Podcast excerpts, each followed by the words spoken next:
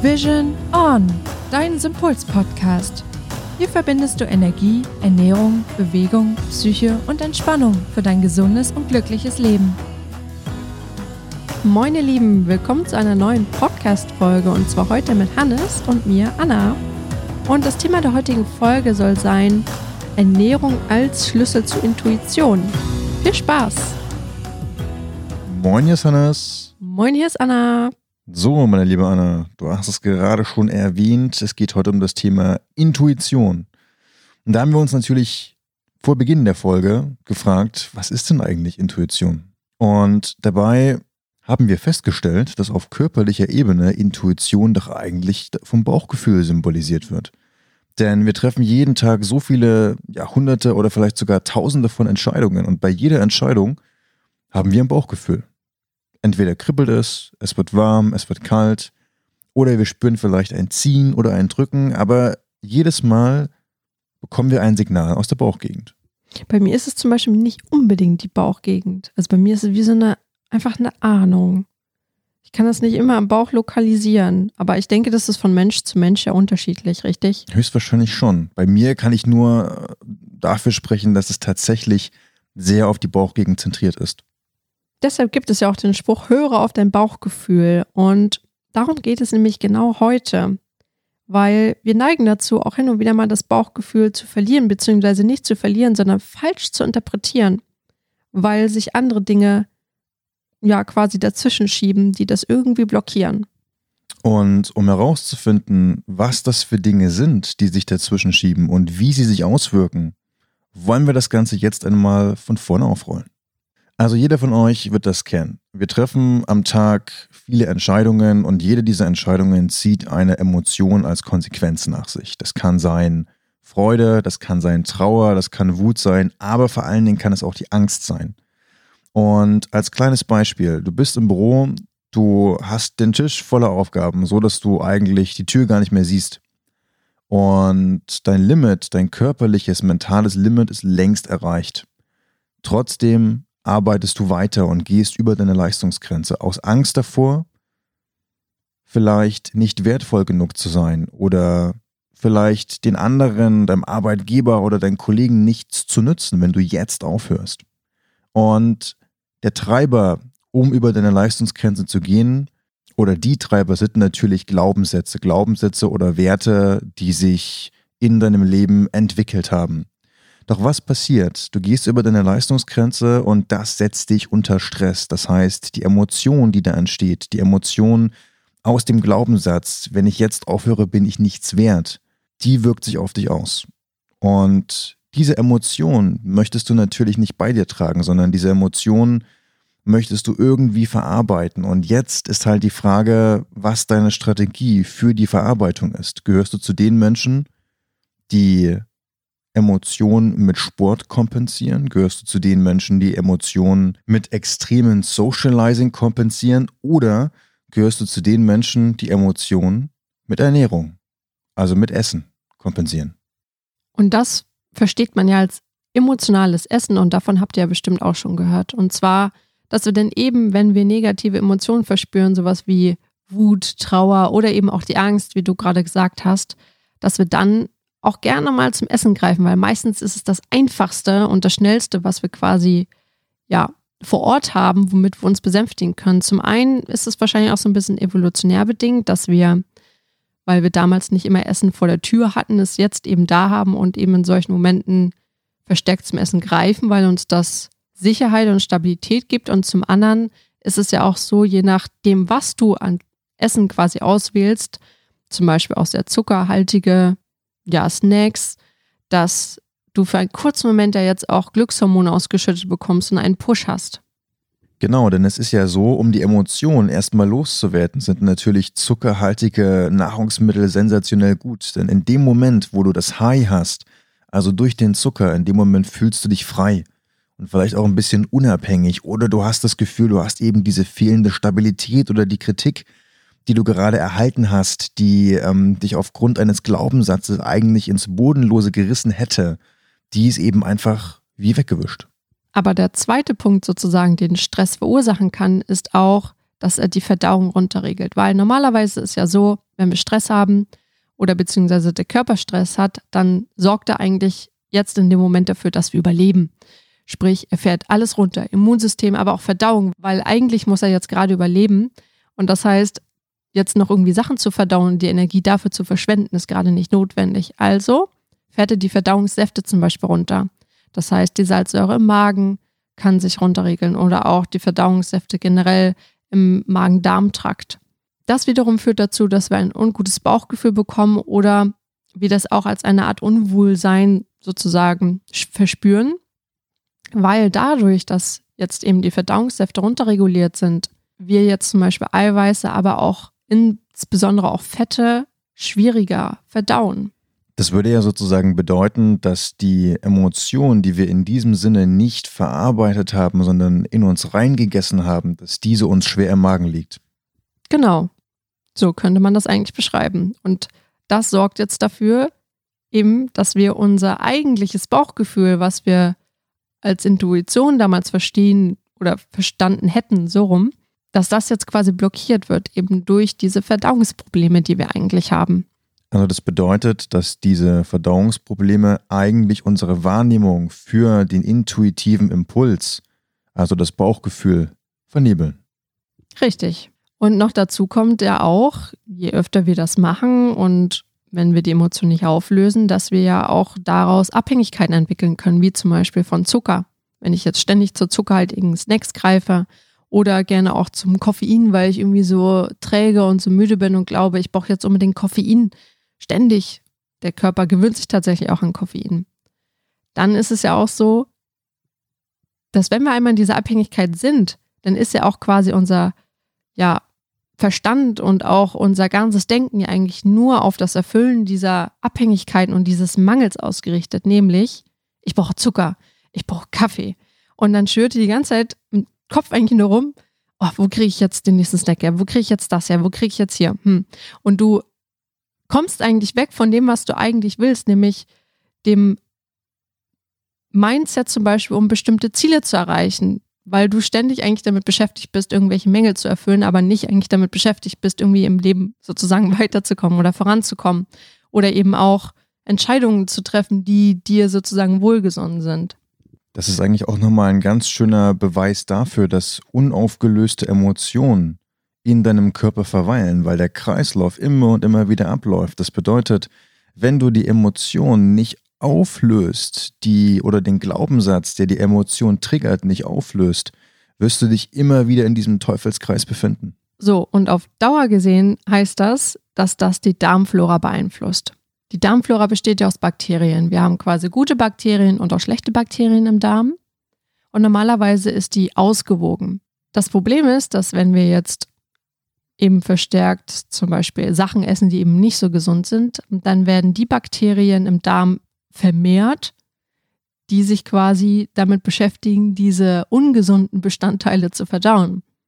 Das sorgt also dafür, dass du dann, also so wie ich das jetzt verstanden habe, dass du dann im Bauch mehr von diesen schlechten Bakterien hast als von den guten Bakterien.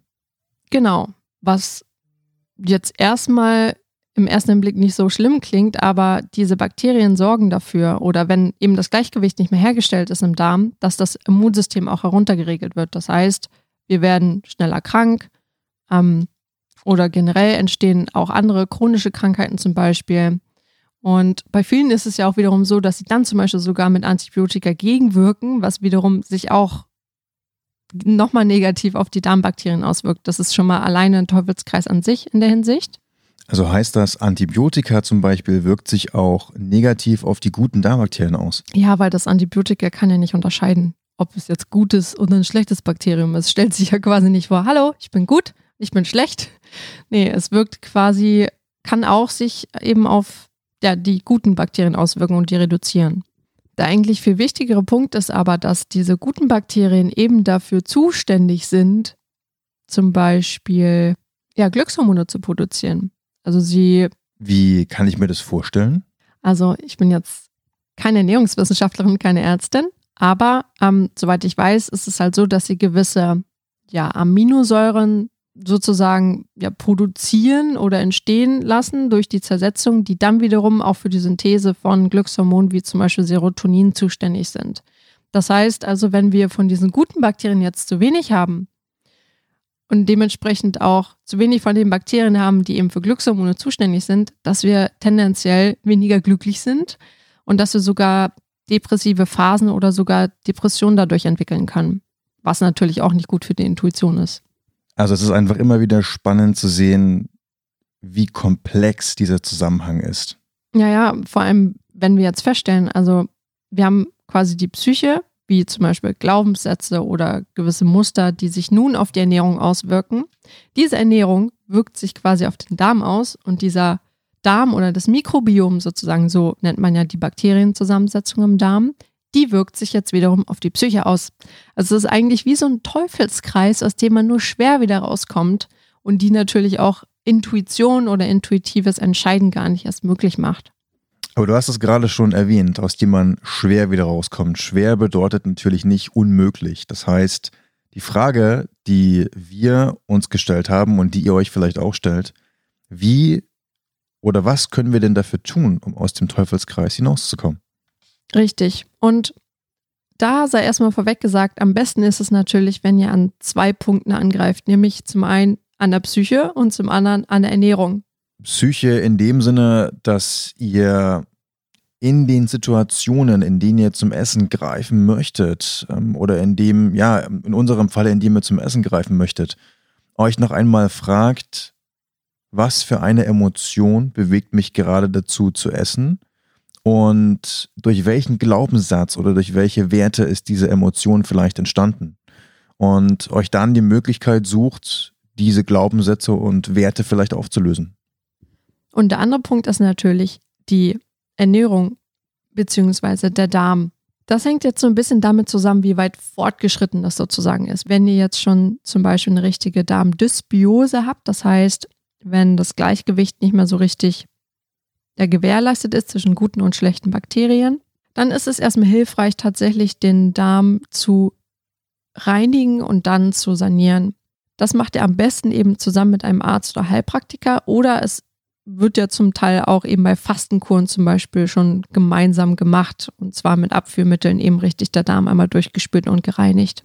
Anschließend baut ihr dann die Darmflora wieder auf mit Präbiotika und Probiotika, die eben auch Ballaststoffe enthalten, die diese guten Darmbakterien so mögen.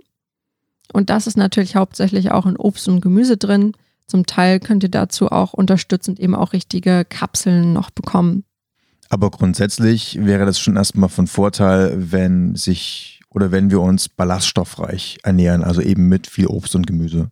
Genau, ballaststoffreich auf jeden Fall mit Obst und Gemüse. Und auf jeden Fall, wenn zum Beispiel bei Menschen, wo es jetzt noch nicht so weit fortgeschritten ist, würde ich generell sagen, okay, am besten ist es, wenn ihr jetzt die Ballaststoffzufuhr erhöht, sprich, ihr esst zunehmend mehr Obst und Gemüse, aber müsst es eben langsam mit einbauen, wenn ihr euch jetzt schon relativ lange über einen langen Zeitraum ungesund ernährt habt, weil der Darm ja auch erstmal müde ist und er ja wie so ein Esel quasi durch die Prärie ja sonst gescheucht werden würde. Das funktioniert nicht. Also wirklich langsam aufbauen den Anteil, also langsam Gemüse und Obst erhöhen.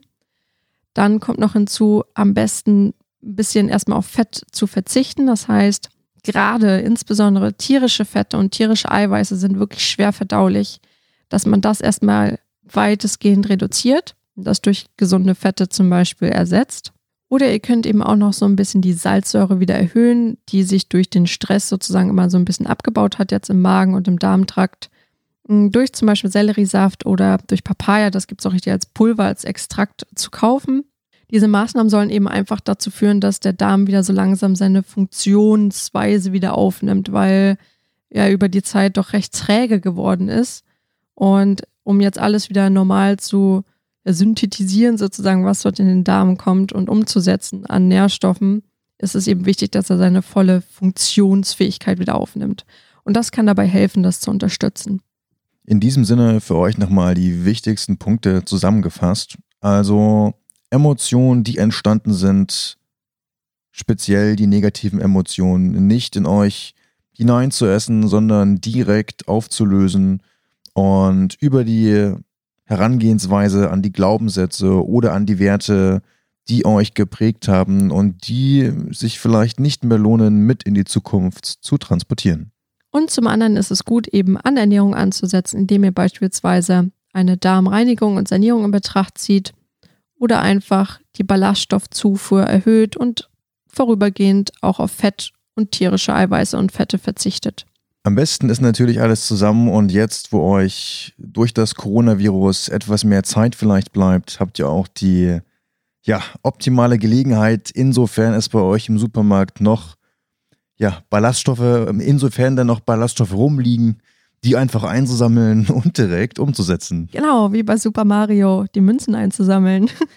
Also in diesem Sinne hoffen wir, dass euch die Folge ein bisschen was mitgeben konnte und vielleicht dem einen oder anderen von euch ja doch die Möglichkeit bietet, eine Darmsanierung oder einen Darmaufbau gekoppelt mit, ja, dem Abgeben oder Auflösen des emotionalen Rucksacks einfach mal auszuprobieren. Und auf diese Weise findet ihr nämlich dann wieder zurück zu eurer Intuition, was euch wiederum dabei bestärkt, an euren Zielen und Wünschen festzuhalten.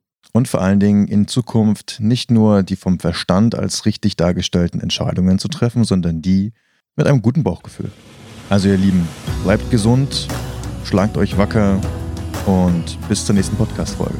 Genau, bis dann. Ciao. Ciao, ciao. Wie nennt man eigentlich Quarantäne auf Englisch? Quarantine. Quarantine? Wie Clementine. Ja, Clementine. Zum heutigen Clementine Talk. Voll der Detox, aber vorher werde ich noch ganz emotional eine Tafel Schokolade essen. Wie jetzt? Ja, damit sich das Detoxen auch richtig lohnt. Boah, was ist denn das für eine Einstellung? Da könnte ich dich direkt einmal klatschen. Denk dran, wir sind ein family-friendly Podcast. Keine klatschen Gewalt. gesagt. Ja, das klingt schon wieder nach Gewalt im Wohnzimmer. Das konnte jetzt nur ein Psychologe sagen.